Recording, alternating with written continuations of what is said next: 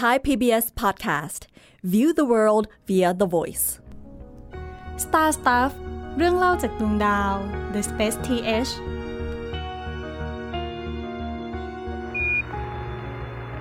Hello, Neil and Buzz. I'm talking to you by telephone from the Oval Room at the White House. And this certainly has to be the most historic telephone call ever made from the White House. I just can't tell you how proud we all are of what you have done. For every American, this has to be the proudest day of our lives. And for people all over the world, I am sure that they too join with Americans in recognizing what an immense feat this is. Because of what you have done, the heavens have become a part of man's world. And as you talk to us from the Sea of Tranquility, it inspires us to redouble our efforts to bring peace and tranquility to earth. For one priceless moment in the whole history of man, all the people on this earth are truly one. One in their pride in what you have done, and one in our prayers that you will return safely to earth. เมื่อสักครู่นะครับก็เป็นเสียงของประธานาธิบดีนิกสัน ที่พูดผ่านโทรศัพท์ต่อสายตรงไปที่บัสอัลดรินและก็นิวอัมสตรองสองนักบินอวกาศที่กำลังอยู่ระหว่างภารกิจการลงสำรวจดวงจันทร์ครั้งแรกในประวัติศาสตร์เมื่อปี 1969 ครับ สรุปความคร่าวๆนะครับก็ได้ว่า ประธานาธิบดีนิกสันเนี่ยก็กล่าวทักทายนีลอาร์มสตรองแล้วก็บัซอัลดรินนะครับ แล้วก็บอกว่าเขากำลังพูดคุยกับทั้งสองคนผ่านห้องรูปไข่ที่อยู่ที่ทำเนียบขาวในกรุงวอชิงตันดีซีนะครับ แล้วก็ช่วงเวลานี้เนี่ยก็นับว่าเป็นช่วงเวลาประวัติศาสตร์ของทำเนียบขาวเลยก็ว่าได้นิกสันก็บอกกันนะครับว่าเขาก็ภาคภูมิใจเป็นตัวแทนของชาวอเมริกัน แล้วก็คนทั้งโลกครับ แต่ว่าท่อนที่น่าสนใจมากเลยเนี่ยก็คือท่อนที่บอกว่าการกระทำของบัสและนิวรวมถึงทีมคนอื่นด้วยเนี่ยเป็นสิ่งที่ทำให้สวรรค์และโลกมนุษย์เนี่ยกลายเป็นโลกเดียวกันแล้วนะครับ ท่อนที่เขาบอกว่า the heavens have become a part of man's world ก็คือตอนนี้เนี่ยสวรรค์เนี่ยที่เคยเป็นดินแดนที่อยู่สูงขึ้นไป ไม่มีใครอาจเอื้อมได้เนี่ยได้กลายมาเป็นส่วนหนึ่งของโลกมนุษย์ไปซะแล้วนะครับ เดินทางมาถึงตอนที่ 3 ของซีรีส์ประวัติจรวดแล้วนะครับ ตอนนี้เราเดินทางมาถึงยุคที่มนุษย์เริ่มเดินทางไปเหยียบดวงจันทร์แล้ว ก็นับว่าเป็นจุดเริ่มต้นของการสำรวจอวกาศห้วงลึกนะครับ แต่ว่าต้นอยากชวนทุกคนย้อนกลับไปในตอนแรกที่เราคุยกันเนี่ย เราได้มีการพูดถึงชายคนหนึ่งที่ชื่อว่าอีคารัส ที่เขาพยายามจะบินสูงขึ้นไปให้ถึงดวงอาทิตย์ คุณผู้ฟังลองนึกภาพตามนะครับ ตำนานเป็นพันๆปี มันเพิ่งจะมาเป็นจริงได้ในช่วง 100 ปีที่เราอยู่ร่วมกับยุคนี้มาเลยนะครับ ดังนั้นเนี่ยถ้าจะพูดว่ามนุษย์เริ่มต้นสำรวจอวกาศ เริ่มต้นที่จะเดินทางไปยังดินแดนที่ห่างไกลเมื่อไหร่เนี่ยคงปฏิเสธไม่ได้ว่ามันก็เกิดขึ้นในยุคของเราทุกคนนี่แหละครับ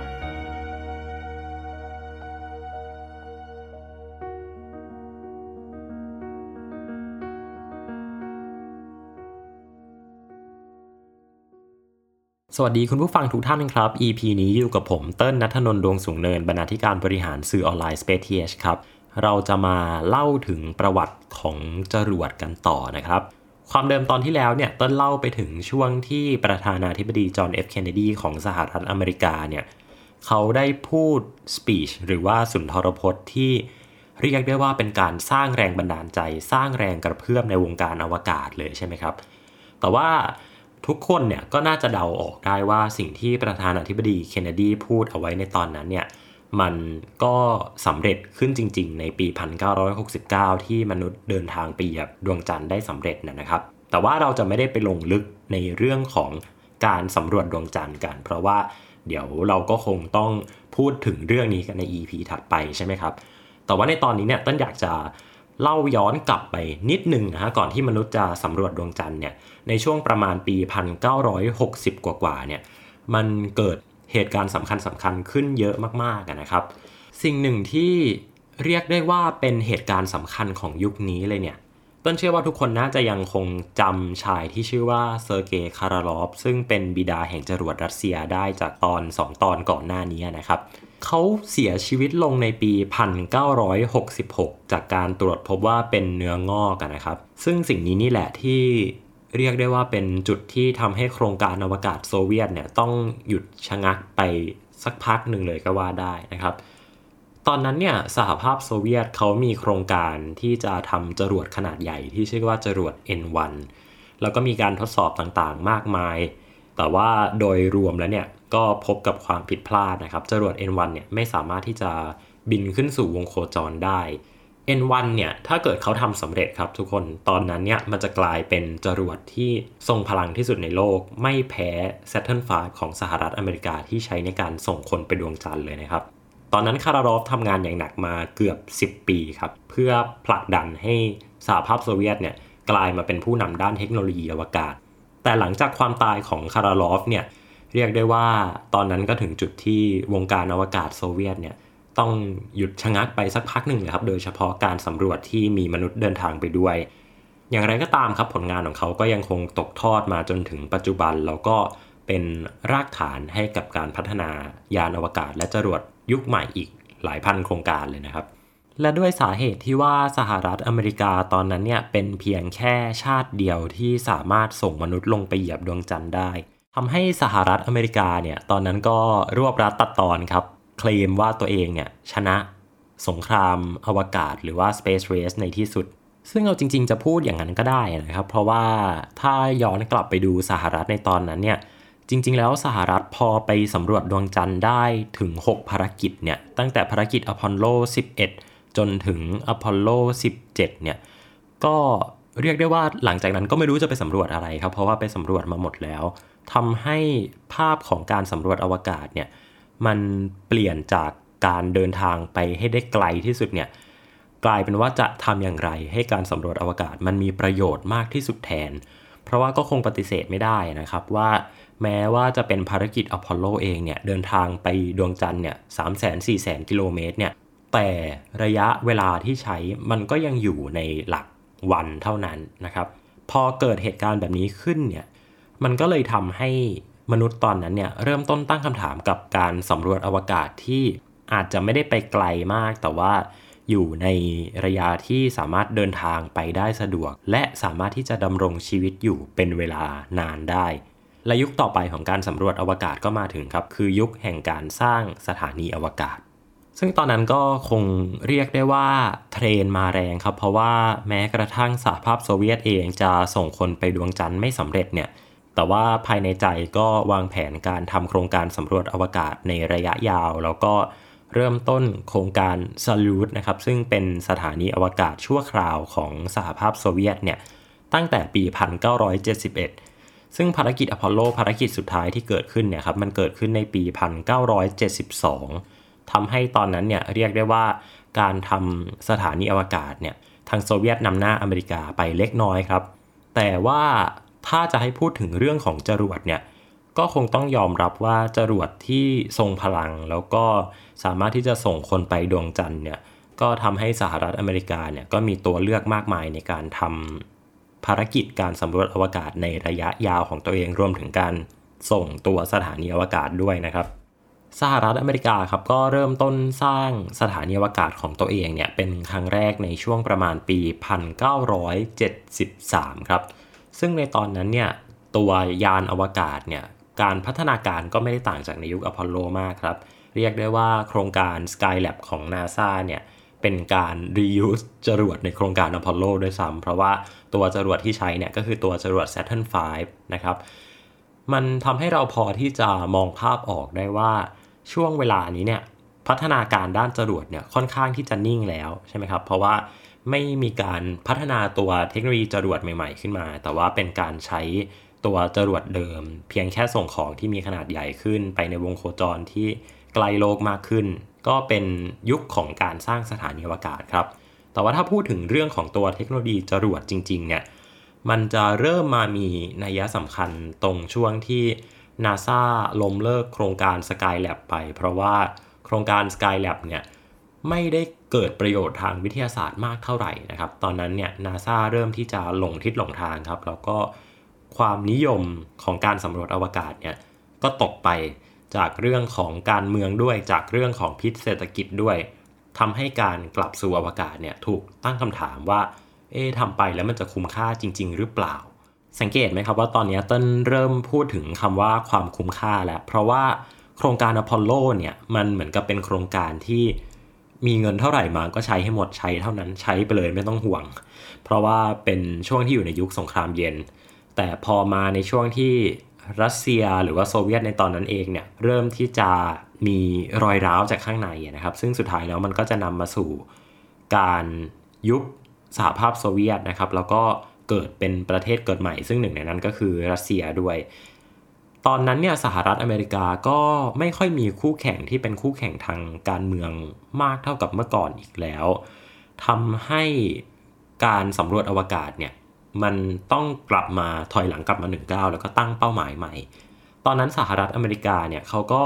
ตั้งคำถามแล้วว่าอะไรที่ทำให้การสำรวจอวกาศเนี่ยมันแพง ซึ่งคำตอบก็ไม่ยากครับ การสร้างจรวดขึ้นมาหนึ่งลำเนี่ยมันมีค่าใช้จ่ายที่สูงมาก แล้วก็ประเด็นสำคัญเลยก็คือตัวจรวดเนี่ยมันไม่สามารถที่จะนำกลับมาใช้ใหม่ได้ เหมือนกับเครื่องบินใช่ไหมครับ เครื่องบินเนี่ยที่เราสามารถเดินทางขึ้นเดินทางไปต่างประเทศ เดินทางไปต่างจังหวัดกันได้ในราคาที่ถูกเนี่ยก็เพราะว่าเครื่องบินเนี่ยเขาผลิตขึ้นมาแล้วเขาก็ใช้งานไปเรื่อยๆเลยจนหมดอายุของมัน แต่กับจรวดและยานอวกาศเนี่ยมันไม่เหมือนกันใช่ไหมครับ จรวดและยานอวกาศเนี่ยพอมันใช้ได้ครั้งเดียวเนี่ยตัวท่อนของมันเนี่ยก็จะต้องถูกสลัดออก แล้วก็ตกลงในมหาสมุทรซึ่งต่อให้เราไปเก็บมาเนี่ยน้ำเกลือนะฮะลองนึกภาพน้ำเกลือน้ำในมหาสมุทรเนี่ยมันก็จะสร้างความเสียหายให้กับชิ้นส่วนต่างๆ ของจรวดจนเราไม่สามารถนำกลับมาใช้งานใหม่ได้ สาเหตุนี้นี่แหละครับทำให้การเดินทางขึ้นสู่อวกาศเนี่ยมีราคาแพง และแม้ว่าเราจะมีจรวด Saturn V ที่ทรงพลังมากที่สุดในโลกเนี่ย แต่ตัวแคปซูลที่บรรจุนักบินอวกาศเนี่ย แคปซูลอพอลโลในตอนนั้นถูกออกแบบมาให้บรรจุนักบินอวกาศได้เพียงแค่ 3 คนต่อภารกิจเท่านั้น สหภาพโซเวียตเองก็เช่นกันครับ ตัวยานโซยูสในตอนนั้นเนี่ยก็บรรทุกคนได้เพียงแค่ 3 คนต่อภารกิจทำให้ยุคต่อไปของการสำรวจอวกาศเนี่ย ซึ่งเรียกได้ว่าการพัฒนาของจรวดเนี่ยเข้ามามีบทบาทสำคัญมากในยุคนี้ นั่นก็คือยุคของกระสวยอวกาศครับ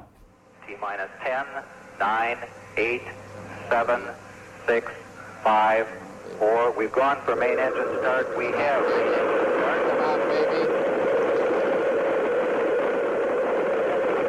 come on baby America's first space shuttle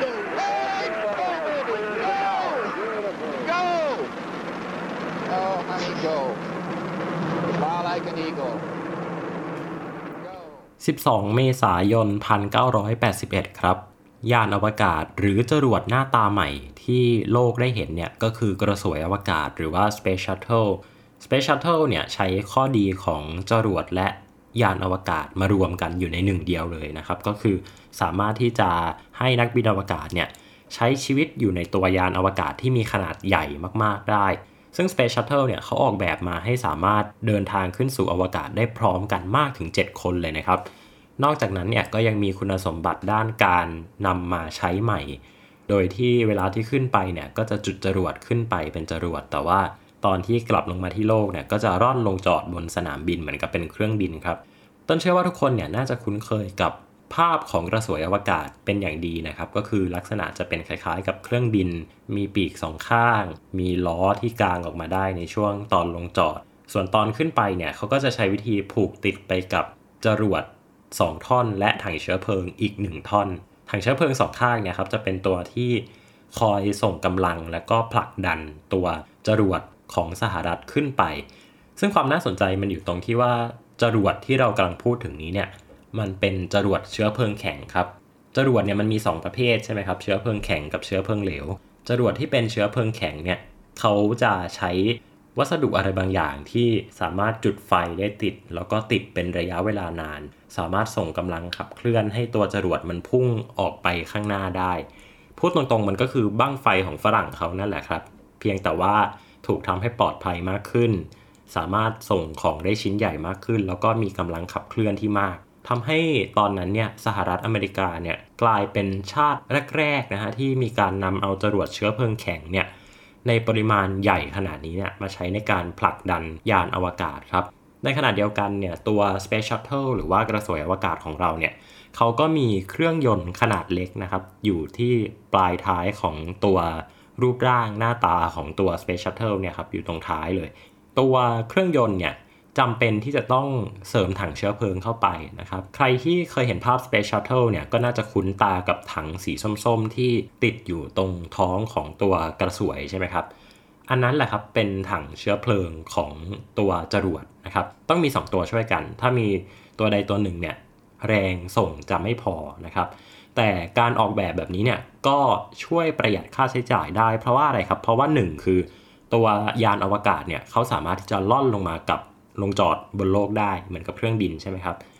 ในขณะที่ตัวจรวดเชื้อเพลิงแข็งสองข้างที่ขนาดไปเนี่ยพอมันแยกตัวออกจากตัวยานอวกาศหลังจากที่พาเอา Space Shuttle ของเราเนี่ยขึ้นสู่วงโคจรได้แล้วเนี่ยมันก็จะตกกลับลงมาในมหาสมุทรนะครับ ซึ่งทีมนาซาเนี่ยเขาก็จะมีเรือที่สามารถที่จะออกไปเก็บกู้ แล้วก็นำกลับมาเติมเชื้อเพลิง เพื่อที่จะให้ขึ้นบินใหม่ได้อีกครั้งหนึ่งครับ สาเหตุที่ นาซาต้องทำ Space Shuttle หรือว่ากระสวยอวกาศขึ้นมาเนี่ย เพราะว่าตอนนั้นนาซามีความต้องการที่จะผลิตยานอวกาศที่สามารถนำกลับมาใช้ใหม่ได้ ในการส่งดาวเทียมและยานอวกาศนะครับ ถามว่าทางสหภาพโซเวียตมีโครงการคล้าย ๆ กันไหมสหภาพโซเวียตเองเขาก็มีโครงการที่ชื่อว่าบูรานนะครับ เป็นตัวหน้าตาเหมือนกับกระสวยอวกาศเลยครับ แล้วก็มีโครงการพัฒนาเนี่ย เริ่มต้นตั้งแต่ช่วงปี 1971 นะ ตอนนั้นก็คือเป็นแนวคิดเรื่องของ Space Plane นะ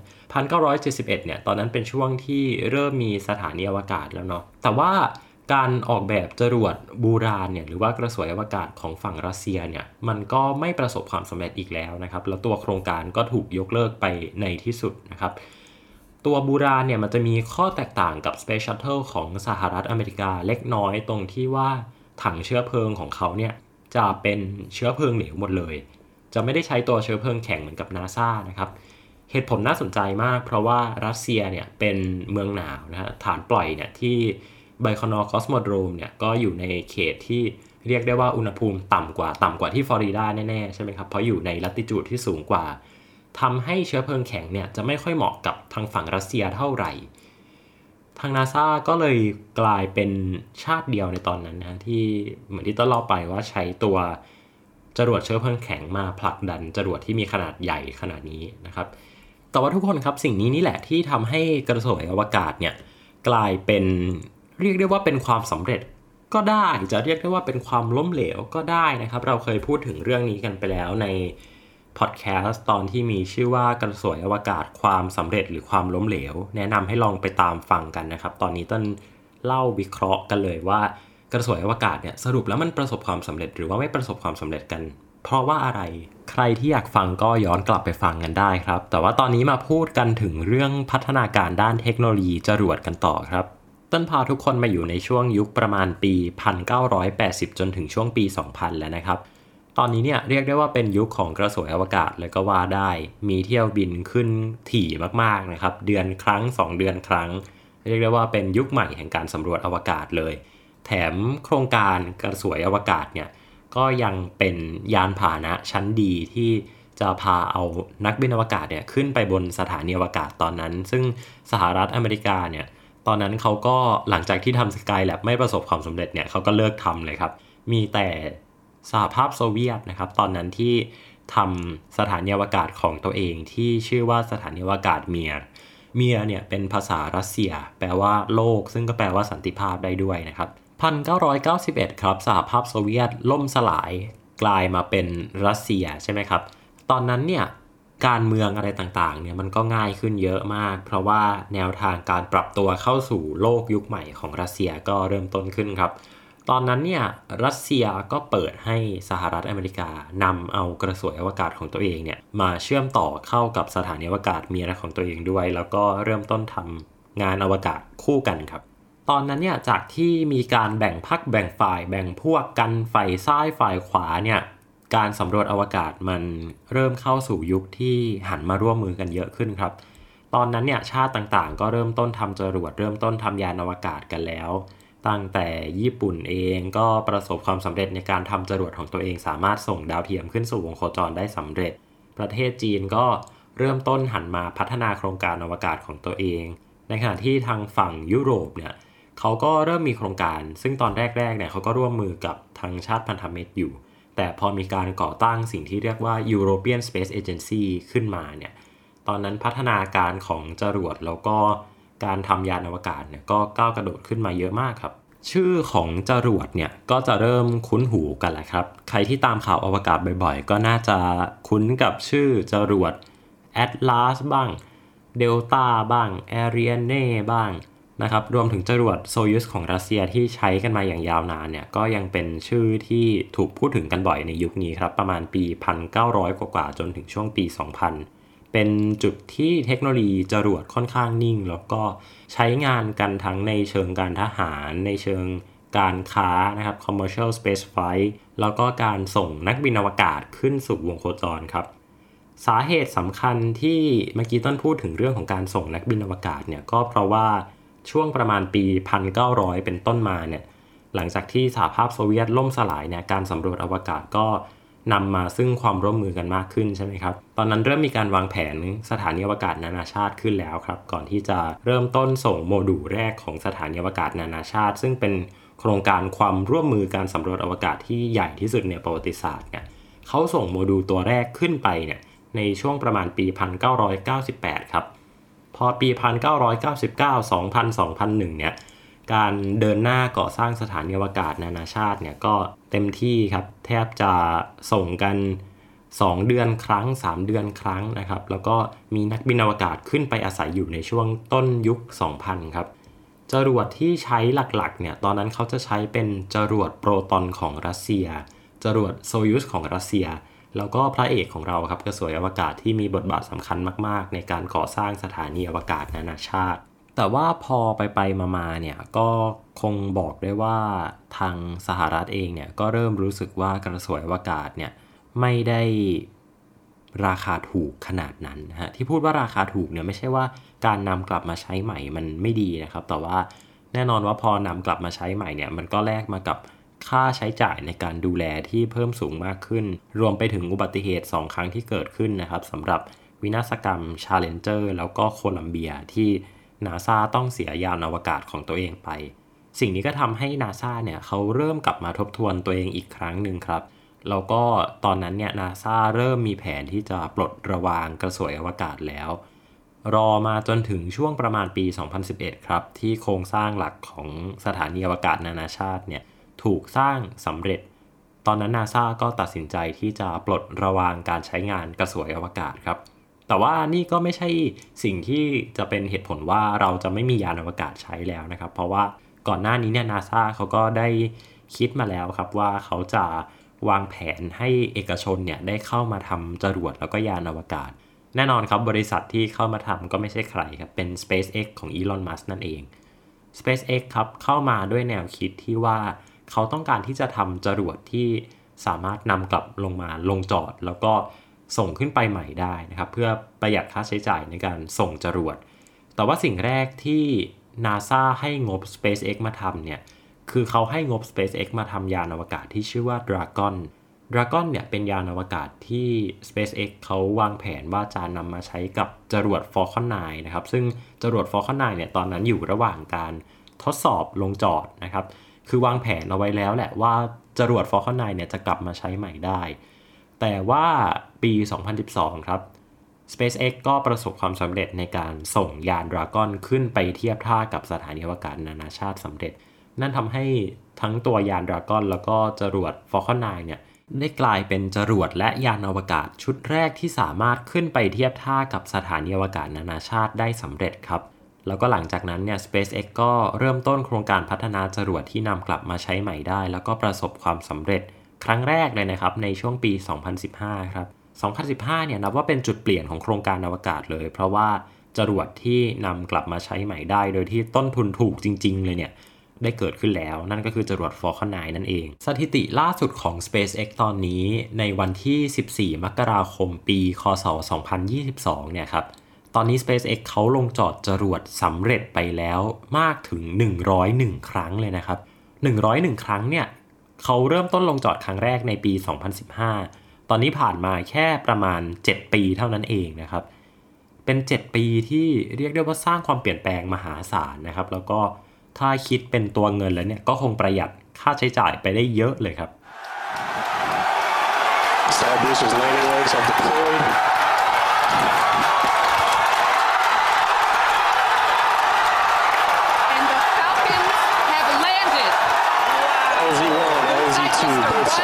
side boosters have touchdown. Landing off the move on to 11 by 1 recovery 1 and recovery 2. จนในที่สุดครับปี 2018 SpaceX ก็ประสบความสำเร็จในการ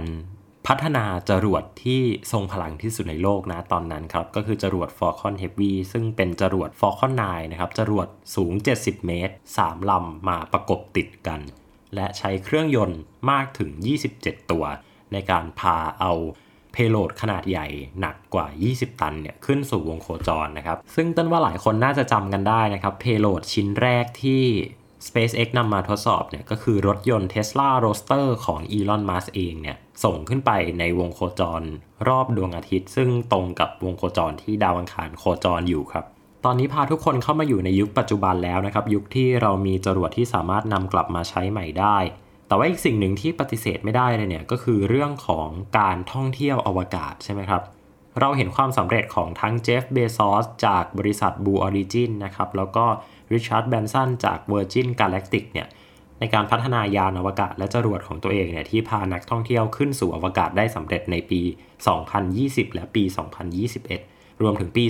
2022 ที่เราทุกคนกำลังใช้ชีวิตกันอยู่นี่แหละครับ มันก็คงมี กิจการอวกาศกิจกรรมอวกาศเกิดขึ้นอีกเยอะแยะมากมายเลย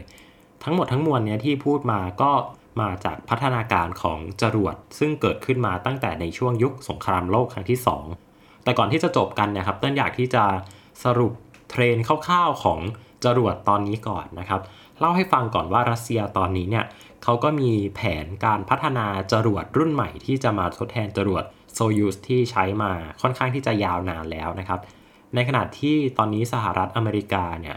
ตอนนี้เขากำลังทำจรวดรุ่นใหม่ที่ชื่อว่า SLS หรือว่า Space Launch System ซึ่งจะเป็นจรวดที่สำคัญและมีบทบาทมาก ๆ ในการพามนุษย์กลับสู่ดวงจันทร์ในปี 2025 ครับ ในขณะที่ทางสหภาพยุโรป แล้วก็บริษัทในเครือนะครับ ก็เริ่มต้นพัฒนาจรวดที่ทันสมัยมากขึ้น แต่สุดท้ายก็คงปฏิเสธไม่ได้ว่า ในตอนนี้เนี่ยบริษัทเดียวที่ครอง เทคโนโลยีล้ำสมัยที่จะพาเอาจรวดเนี่ยขึ้นไปส่งของบนวงโคจรและกลับลงมาลงจอดได้เองเนี่ยแล้วลงจอดได้อย่างแม่นยำมากๆเนี่ยตอนนี้ก็ยังคงมี SpaceX เจ้าเดียวอยู่ ในอนาคตจะมีบริษัทอื่นมาแข่งกับ SpaceX ไหม อันนี้ก็คงต้องรอดูกันต่อไป และอีกหนึ่งโครงการของ SpaceX ที่ทุกคนน่าจะต้องไปติดตามเนี่ยก็คือโครงการที่ชื่อว่า Starship Starship นะครับเป็นโครงการจรวดขนาดใหญ่ พร้อมกับตัวขับดันที่ชื่อว่า Heavy Booster เนี่ยเขาจะพาเอาตัวยานอวกาศที่จะใช้พามนุษย์กลุ่มต่อไปเนี่ยไปลงจอดบนดวงจันทร์ในปี 2025 ร่วมกับโครงการ Artemis เนี่ยตอนนี้ SpaceX เขากำลังทดสอบอยู่นะครับ แล้วก็ในปี 2022 เนี่ยจะเกิดอีเวนต์สำคัญก็คือการทดสอบการบินขึ้นครั้งแรกของยาน Starship ด้วยนะครับ เขาจะบินขึ้นทดสอบในวงโคจรที่ใกล้เคียงกับการพา ตัวยานขึ้นสู่อวกาศจริง ๆ ด้วยนะครับ คือจะมีการนำเอาตัวยาน Starship เนี่ยขึ้นไปติดท่อนกับจรวดชิ้นบนนะครับ ซึ่งมันจะสร้างเป็นจรวดที่สูงที่สุดในโลกทำลายสถิติของ Saturn V เราทุกคนกำลังจะได้อยู่ในยุคที่เราจะมีจรวดที่ขนาดใหญ่กว่า Saturn V แล้วนะครับ ซึ่งเป็นเรื่องที่น่าตื่นเต้นมาก ๆ ถามว่าติดตามข่าวพวกนี้ได้ที่ไหนไม่ต้องไปไหนไกลเลยครับ พวกเราทีมงาน Space TH นี่แหละครับ ที่จะคอยเอาเรื่องราวอัปเดตต่างๆ มาเล่าให้ทุกคนฟังกันครับ เรื่องราวของการพัฒนาจรวดเนี่ยคงไม่ได้มีอยู่เท่านี้แน่ ๆ นะครับ เพราะว่าเราก็คงไม่สามารถรวมทุกเรื่องราวเอามาไว้ในพอดแคสต์3ตอนได้ แต่ว่าเรื่องใดที่เราข้ามไปหรือว่าประเด็นใดที่หลายคนอาจจะอยากศึกษาเพิ่มเติมเนี่ยตันก็เชื่อว่าถ้าเราได้เห็นภาพรวมการพัฒนาของวงการจรวดทั้งโลกเนี่ย ตั้งแต่ในยุคสงครามเนี่ยมาจนถึงยุคปัจจุบันที่เรามีจรวดที่นำกลับมาใช้ใหม่ได้แล้วเนี่ยทุกคนน่าจะพอมีลายแทง มีเส้นทางที่จะไปศึกษาเรื่องราวพวกนี้เพิ่มเติมได้ครับ ก็เลยเป็นเหตุผลว่าทำไมเต้นถึงเลือกที่จะทำตัวพอดแคสต์ EP พิเศษตัวนี้ขึ้นมานะครับ กับประวัติจรวดครับ